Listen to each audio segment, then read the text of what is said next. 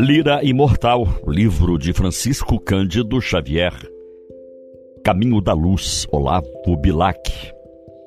Além do mundo amargo e miserando, há na morte um caminho florescente, onde a alegria mora eternamente, entre flores e pássaros cantando.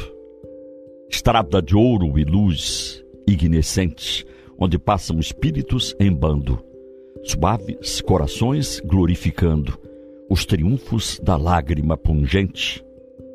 Nesse caminho, as almas vencedoras guardam consigo as joias da ventura, sem que os séculos possam desfazê-las.